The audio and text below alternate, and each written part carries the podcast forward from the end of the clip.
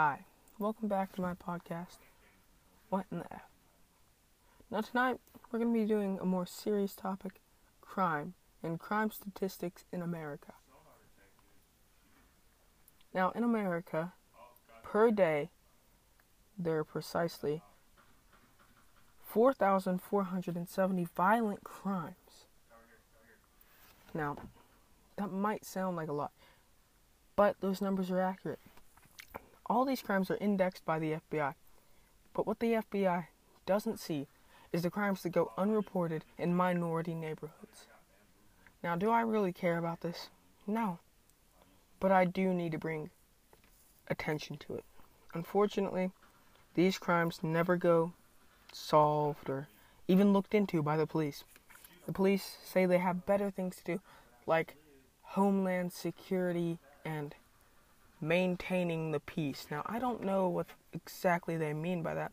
All I know is there are at least 200 crimes with people dying each day that are never looked into by the police. Now, this brings me to another topic police involved shootings per year. Now, police involved shootings per year, the numbers can vary per year. Last year, very few, only 24. This year, so far, hold on, let me look this up here.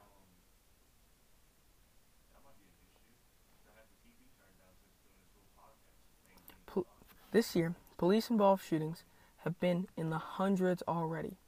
Fatal officer shootings and minorities being shot. Now, it's not just minorities. 17 white people have already died by police hands this year. Now, what can we do to help the police force really spring back on their feet and come back from all the mistakes that they've made? And not all police are bad. I strongly support the police. I think we need to have the police.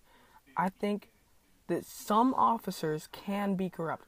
Now, most officers are good people, just doing their jobs, and yes, if they enforce the law, that's their jobs. I'm saying that we need to fund the police a lot more than we already do. We need to use government funding and taxpayer money to fund the police so that the taxpayers, the people, can stay safe during trying times like the COVID 19 outbreak where rioting and looting ensues.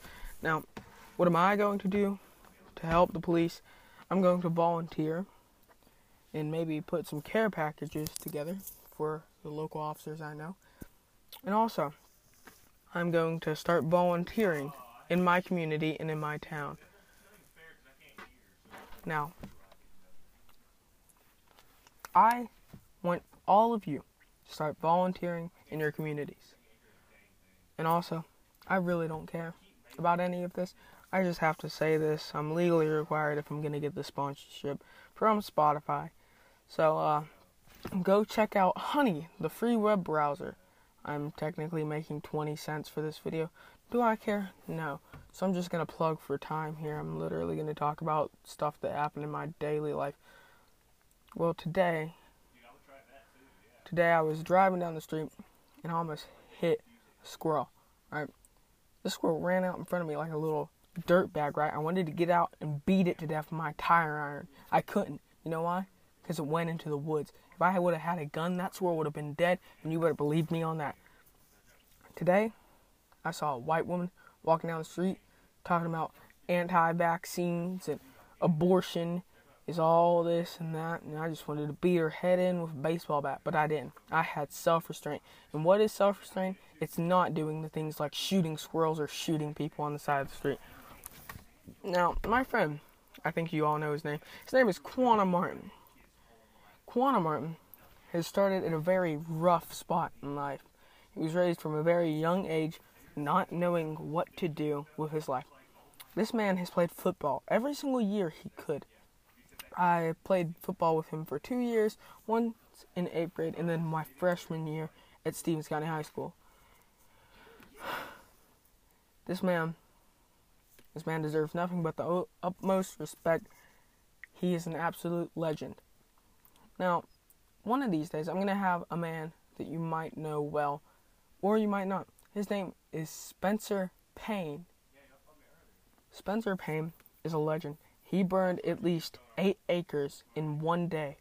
At the snap of his fingers, fire ensued. This man came right out of the Fire Nation, raw, no rubber, burnt everything up on multiple occasions. He literally made a weapon that was a firework strapped to a bottle of fuel that exploded and made a nine acre fire, resulting in the surrounding fire departments, three fire departments, shout out to the Karnes Creek Fire Department and the Clary Connector Fire Department for being.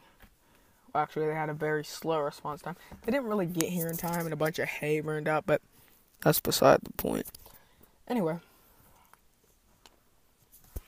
let's talk about another thing child labor. Here's why I think child labor should be legal. Like, if you're 12 years old and you need some money, then what are you going to do? Go get a boring job? No, you can't because the whatever it's called, the government regulates child labor at 15. You have to be 15 to get a job and upwards. I think we should have children working in sawmills, in iron factories at like 11, 10. You're born, you're like 7, right? And I think you should be able to gra- grab a sledgehammer, go out there to the railroad track, and start pounding away railroad nails to make faster trade routes for the railroad company. What do you get paid for this? well, you're a child, so you get paid next to nothing. I said, even in 2019, 2020, that around that time period, where we still know this good pay, we know that minimum wage is 7.45 an hour nowadays. I say we have these 11 year olds out there hammering away on the steel mines, literally working, bleeding, dying in our factories for about 20 cents an hour. Maybe 20 cents in like a free housing department I also think that children should be able to join the military. You turn 12, hey, you're going to fight America's wars. What are those wars about? Oil. Why do we need oil? So we can send more people like you to war. It's a cycle, people. This is very, very bad. Now, what do I think we should do about war? That brings me to my next topic war. I think we should do nothing about it. Eventually, wars die out. I think we should put more funding and resources into the military so that we can win wars. We don't want another Vietnam, people, where we have to pull out after seven years, seven long years of our troops dying overseas. No one likes dead troops to come home in caskets. We need more funding towards the military. Also, immigrants. Immigrants need to be cut out. And child labor definitely needs to happen. I'd like child labor, 12 year old steel mill workers by 2022. I'd really like to see, like little Jimmy, say he's 12, he works in the steel factory, getting paid 20 cents an hour in 2022. I'd also like to see the military, the military kill women and children first to make the men that are fighting on the Taliban side scared, right? Very scared. Cuz like if they're if they're killing the women and children first, then what are the men going to do? They have nothing left to fight for. If you take everything away from the people that fight you, they have nothing to fight over and they surrender and crumble under your might. Now, this this is a strategy I like to call taking everything away from people and watching them crumble under your own might. Now, I'm sitting right here next to my uniform. It's all pressed, nice and pristine. And that's my next topic being organized. Now, in these podcasts, you, you might understand that I am very unorganized. I cover multiple topics very fastly. And really, that's going to change soon once I get more recording material. But you can fund me at patreon.com, Jacob slash Sherman. Yeah, go look that up. Alright, but I'm sitting here next to my uniform.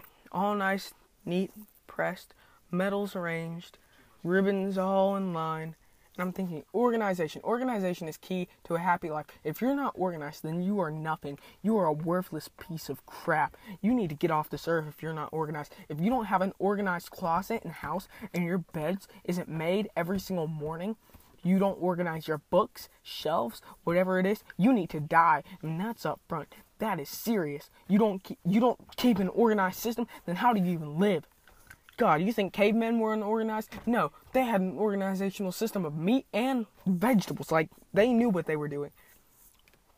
Now, that brings me back my last subject for the night.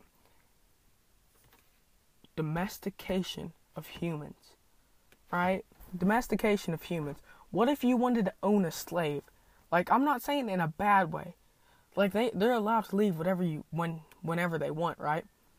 But like a pet. Like they stick around for a little bit. You feed, water and house them.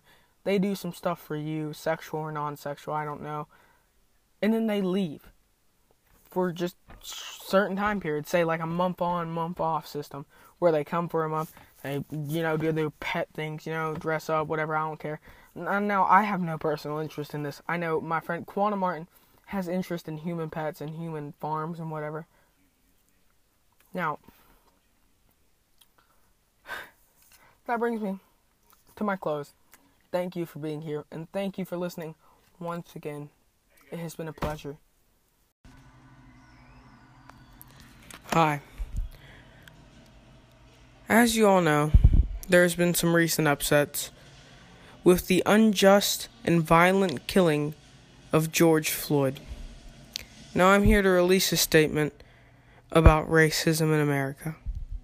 Racism in America is unacceptable.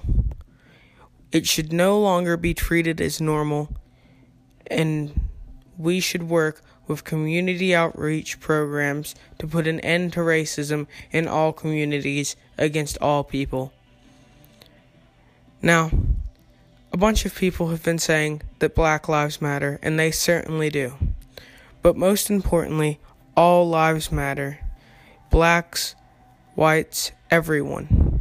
That's why we need to all come together and make a huge community of people that accept everyone and that can share and love among each other. Now, there is a right way to do things. Dr. King once said that you cannot fight hate with hate. That's why I think that protesting is acceptable. Protesting, peaceful protest, are amazing, and they're a way to let the community's voice be heard and they're protected by the Constitution. However, I think rioting, looting, destroying of small and large businesses, burning of buildings and structures, and damaging our own communities is not the right way to go about things.